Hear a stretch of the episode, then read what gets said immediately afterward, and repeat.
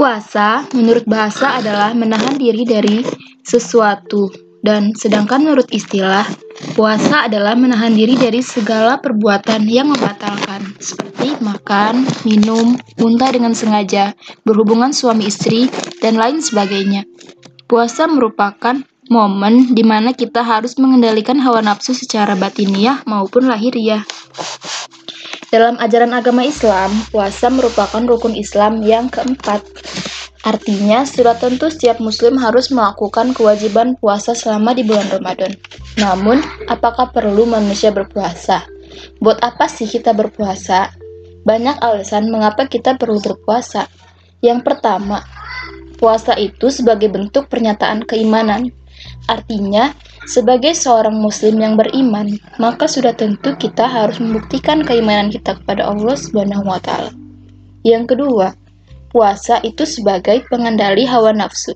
Sebagai makhluk ciptaan Allah yang memiliki hawa nafsu, manusia tidak lepas dari sifat serakah, angkuh, pelit, sahwat, dan sebagainya.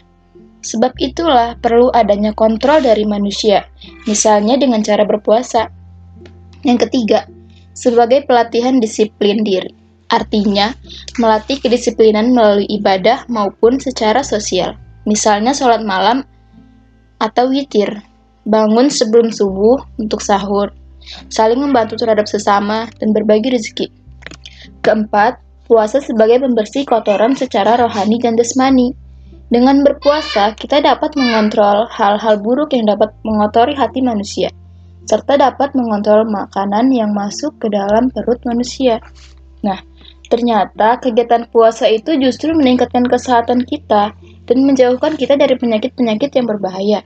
Puasa dalam ilmu kedokteran berarti mengistirahatkan saluran pencernaan beserta enzim dan hormon yang biasanya bekerja terus-menerus selama kurang lebih 18 jam.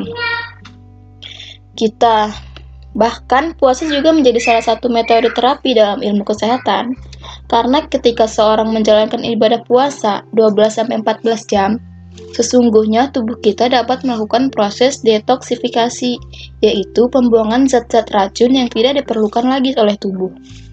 Proses detox akan memaksimalkan organ tubuh kita tidak dibebani untuk mengolah makanan yang kita masukkan waktu siang hari. Selain proses detoksifikasi, saat berpuasa, sel-sel dalam organ tubuh kita dapat melakukan proses regenerasi atau pembaharuan sel dengan baik. Hal ini dapat menyebabkan kita menjadi awet muda, karena organ tubuh kita seperti baru dan bekerja dengan optimal. Dan masih banyak lagi manfaat bagi jasmani dan rohani kita ini.